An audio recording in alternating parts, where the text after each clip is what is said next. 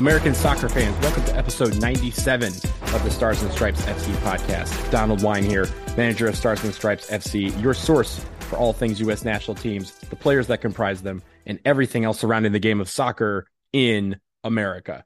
We are, as we record on Wednesday, February 15th, 2023, it is the night before the start of the 2023 SheBelieves Cup, and the United States will be competing against three really tough opponents in Canada, Japan, and Brazil. The first game is on Thursday, February 16th. That would be tomorrow if you're listening to this in real time against Canada in Exploria Stadium in Orlando. You also have a match against Japan on Sunday, February 19th. That will take place at Geodis Park in Nashville. The U.S. women's national team competing at the brand new Geodis Park for the very first time. And then finally, the return to Toyota Park in Frisco, Texas, where hopefully there will not be an ice storm. On Wednesday, February 22nd, the United States women's national team will finish out the SheBelieves Cup against Brazil. There are three great teams, uh, two basically in the top 10 or three in the top 11, if, if you consider uh, these three teams, and the United States who are clinging to the number one spot in the rankings. They still have it, but just a few points separate them from the rest of the pack. And this tournament is about getting ready for the Women's World Cup this summer. It's also about establishing that dominance and letting people know that once again, the United States are the team to beat this summer. I want to go through the 24 player roster uh, that we have. Is really 23 players, but there uh, is an addition to this. Tierna Davidson, who was out for most of 2022 due to an ACL injury, is on the roster, uh, or she's least with the team as she continues her recovery. She will not play in any of the games. She is just in camp for the training. So uh, while it's a 23 person roster, she is the 24th uh, person on this on this team as they've been training in Orlando this week.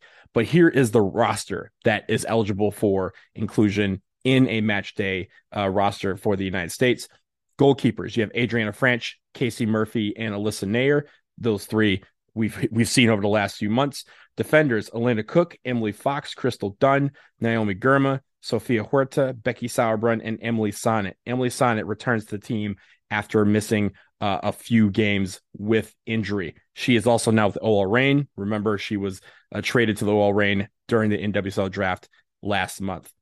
Midfielders, you have Lindsey Horan, Taylor Kornieck, Rose Lavelle, Kristie Mewis, Ashley Sanchez, and Andi Sullivan.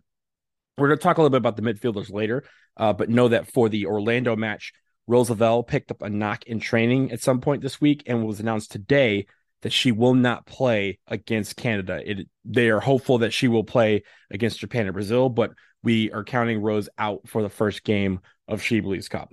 And then finally, the forwards Ashley Hatch, Alex Morgan, Midge Purce, Megan Rapinoe, Trinity Rodman, Mallory Swanson, and Lynn Williams. Megan Rapinoe was out again January due to a ankle injury, and she is back in this camp and uh, really looking like she's ready to go. Uh, as I mentioned, uh, Tierna Davidson out uh, of the games, but she is training with the team. So 22 of the 23 players on this roster were with the team in the two January friendlies that we had in New Zealand.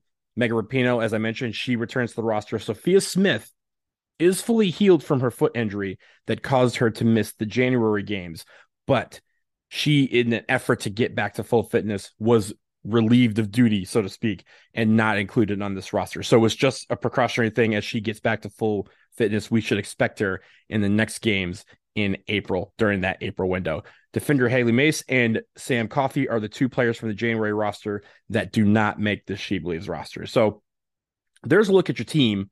And again, it's basically the typical team that we've seen over the last few months, give or take a few players due to injury. And what it looks like is Vlatko Andonovski is basically down to a, a, handful of players that he is considering for the final 23 players uh, that will make the roster that goes to New Zealand and Australia for the World Cup. You have some wiggle room in the sense that I think every team is still fighting with FIFA to try and get the roster number bumped up to 26 for the Women's World Cup, as they did for the Men's World Cup uh, last December, last November, December. But I don't expect that to happen. Why? Because it's FIFA. FIFA does not like bending the rules, and they changed it because a lot of the men uh, decided to, but they have not in the past uh, catered to the women and what their needs may have been. And I don't see how FIFA is going to change their ways now. I wish they would. I think 26 players makes sense, especially given that the men had it for the World Cup last year. But it doesn't look like it's going to happen, despite every coach that's currently in the Women's World Cup uh, begging for it and, and pleading for it. Uh, that's just how FIFA is rolling, and and it's unfortunate, but that means that 23 players will be the roster for the United States this summer, and there's probably realistically 28 to 30 that Vlatko's truly considering. He says it's 32. I don't know who the 32 players are. I think at this point it should be way more uh, because we haven't seen a lot of players. But at this point, it feels like if you're being left off rosters, you are not really in contention to make the final squad that does make the plane to Auckland and to Wellington. So this roster right here, again, many of the same faces we've seen over the in, over the last few months. They are going to take on a Canada team which is in a bit of a turmoil. They are feuding with their federation over pay equity issues and also budget cuts that have affected their preparations this year for the Women's World Cup. You also have a very strong Japan team. They're always strong, and a very strong Brazil team who has a ton of players that you may have heard of, a ton of players that are in NWSL, and they are looking to make a statement that they are supposed to be the big contenders for this summer's Women's World Cup title. This makes for a very intriguing, you know, set of games for uh, the SheBelieves for the SheBelieves Cup, and I'm really looking forward to those. I will be in Nashville. Uh, I head down there tomorrow. I will also be in Frisco. Again, the first game is tomorrow night in Orlando at Exploria Stadium, and that one against Canada. We will tune in. I believe it is a seven o'clock start on the East Coast for that game. We're going to take a quick break. When we come back, I want to go back to last month because there's a couple of things about the midfielders that we need to look out for as we move forward in this SheBelieves Cup. So stick around.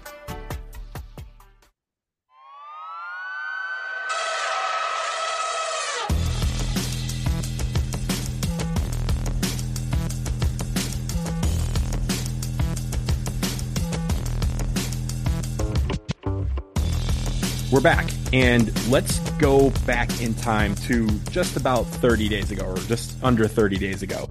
The United States women's national team was in New Zealand for two friendlies against the Football Ferns. They won those handily, four nothing and five nothing, but it was it wasn't as strong as the scoreline may have indicated. There was uh, obviously some great goals.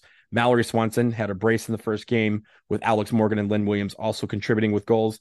In the 5 nothing route in the second game, Ashley Hatch scored a goal. Rose Lavelle had a brace.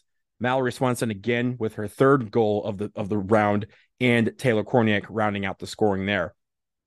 I think the issue that we need to focus on for the United States is the midfield because that has been the source of a lot of questions over the last few months namely who is going to a help with the defense and also b help with the link play and create scoring opportunities towards the front. The issue that we have is that there is two mega holes from the 2019 team that fans are used to that are not going to be on this team. Julie Ertz, maybe the biggest hole we have in the midfield. She has not returned uh, since she was injured. Then she gave birth uh, to uh, a kid, and has been out for the better part of almost two years. And it is unclear when she will return to the playing field. And at that point, you know, whether her career is over for the United States women's national team or if she's just done playing in general. But as of right now, she is enjoying life as a mom and is at some point she will decide on whether or not she wants to return to the field. The other really huge absence is Sam Mewis. And Sam Mewis got hurt last year, and then sat out most of the year, uh, 2022, came back and actually had a re-aggravation or a setback in her recovery. She had to have another surgery, and from what it sounded like, it sounded like she's not coming back to play soccer anytime soon with this injury. And so the two of those being out makes the hole that Julie Ertz created. Sam Mewis's absence makes that a Grand Canyon. And it's it's been the biggest question for the United States women's national team How do you replace what those two brought to the lineup because they were so unique in what they did bring to the lineup? There's no one who plays like Julie Ertz, and everyone who has tried to kind of duplicate what she does has not fared well. And the first question is who's going to play the six? That is the role that Julie Ertz played. Sam Mewis did it at times when Julie Ertz was out, but who is going to occupy that role? Recently, Vlatko and Andonovski has decided to go with Taylor Kornieck at the six. She's six two. She doesn't really play that position at all, uh, but she's trying to learn that position in an effort to maybe be that fill that void somewhat uh, that is created by the the absence of Ertz and Mewis. But let me go through something that I think is the, a little bit more important, and that is the con- contributions from the midfield on the scoring end.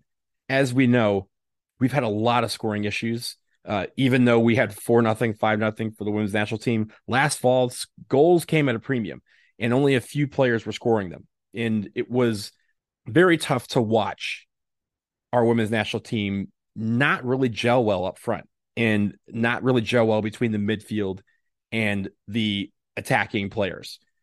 And I just want to go through in 2022 the players who played in the midfield that had the midfield, you know, contributions or contributed the most to goal scoring. Rose Lavelle was far and away the best contributor to the women's national team in the midfield. She had 10 goal contributions in 2022. Ashley Sanchez, who didn't really start that much. She came off the bench a lot, but she contributed six. Andi Sullivan, Andi Sullivan, who was not included on some rosters, did not play in some game days, was not didn't even dress on some game days. She had two goal contributions. Kristie Mewis, not Sam Mewis, her sister Kristie. Kristie was, you know, off the bench a lot in the in the midfield, and she scored or contributed to three goals in 2022. And then Lindsey Horan had the most games appeared as the number 10. She started basically every game that she was on the roster for. She played in 14 games. She had 979 minutes played. That was the most games and minutes of anyone in the midfield, and it's not close. lindsey Horan only had one goal contribution. And I say that because not necessarily to bash on Lindsey Horan, but it is saying something that the player who played the most and contributed the most and has the most ball, like most usage on the field, the usage rate is high when it comes to, you know, the offense and defense going through Lindsey Horan. There was not a lot of goal contributions there. A lot of what she did did not end up with the ball in the back of the net. And that's the big issue is that as we move forward, it still feels like when Lindsey Horan is on the field, that Vlatko was training the offense to go through her, and that th- that creativity gets lost a bit she, her her scoring has certainly gone down, but also when she does miss, that leaves a hole behind her that needs to be filled because she's not getting back. And honestly, part of it is due to the fact that she uh, appears to be, you know, still nursing a knee injury that she's had what feels like for a better part of a year and a half. And it's clearly not enough to keep her out of the game, but it would certainly it certainly feels like something that could be helped with rest. And rest is not something she's getting because every time there is a window, she is playing in almost every single game. She's playing almost every single minute. And I feel like there has to be a way for our midfield to generate creativity creativity in the midfield, also possession and move the ball forward while also being able to backtrack on defense. And it seems like the other main players in the midfield, Rose Lavelle, Ashley Sanchez, Andi Sullivan, Kristie Mewis, they've all figured that out and figured out how to contribute. And Rose Lavelle is is the one piece that when she's on her game, there's nobody on the planet that can stop her. But we have to figure out how to get the ball at the feet of Rose Lavelle to make these plays, to get the ball at the feet of Ashley Sanchez to make these plays, get the ball moving forward to a Trinity Rodman or Sophia Smith, Christen Press when she comes back. Even have a Midge Purce on the on the wing Sofia Huerta on the wing, Crystal Dunn going down the left. There has to be ways to get the ball at the feet of our players that can make the most happen with the ball at their feet. And it doesn't seem like that's the answer for Vlatko Andonovski. And that's what's concerning. And that's what kind of the the main focus should be for American fans, I think, when we look at the SheBelieves Cup is how does it work with Taylor Kornieck kind of occupying the six? How does it work when it, Rose Lavelle obviously won't be available for the first game, but how does it work when there's Ashley Sanchez involved or a Kristie Mewis involved, linking with Lindsey Horan to move the ball forward? Is there ways to get the ball to other players where Sofia Huerta can serve balls in? Midge Purce can have dangerous runs. Crystal Dunn can serve balls in. How do you get the ball into positions where we can score? And then finally, with no Sophia Smith up top, who is going to provide the goal scoring? Alex Morgan has been doing it for club, and she did a couple for country. As I mentioned, she scored last month, but the goals have been fewer and far between for Alex Morgan. Lynn Williams is counted on for her work rate. She's, but she also can score. Mallory Swanson has picked up the slack so far in calendar year 2023. Can that continue? These are the questions that I have, and I think you as American fans should also have, and, and many more, obviously, about how this team continues to improve and get better as the rest of the world prepares to try and beat them. And this is a great test. Canada is a great team. Japan's a great team. Brazil might be the most dangerous team in the world. And I say that with a lot of respect for some of these other other teams that have elevated their game over the last year. Brazil, some of their players are simply incredible, and we need to watch out for them. But the United States women's national team is still the best team on the planet. They're still the team to beat. And if they play to their maximum ability, nobody can stop them. It's a question of whether they can do that. It all starts. This is just one more test on the road to New Zealand and to Australia. But this road is going to be a tough one over the next week. I'm looking forward so much to seeing this team play and seeing how they compete because this is going to be, you know, two teams in every given match day that are going to compete. So let's see what happens when the dust settles. But that will do it for episode 97 of the Stars and Stripes FC podcast. Thank you so much for listening. We will be back very soon again, I know you've heard this a couple times over the last few weeks, but we are still in the process of figuring out the future of the show. We are going to continue the show in some form. We will have more information very, very soon. As you know, a, a lot of things are going to be changing come March 1st. So uh, that is on me to get that information to you. We are waiting on some information from Vox Media and SB Nation. When we do have that and are able to make final decisions, we will come back on here and let you know. Also, we are in the midst of Black History Month, so continue to stick with Stars and Stripes FC as I bring you stories every single day of Black American history and Black world soccer history. Because again, Black history is American history, Black history is world history. And we will have another episode where we look at some of the American stories that over the years I've considered some of my favorites. If you have questions, topic suggestions, send them to ssfcpodcast at gmail.com. We can address them on a future show as we keep going forward into 2023. So that will do it for now. So until next time, take care.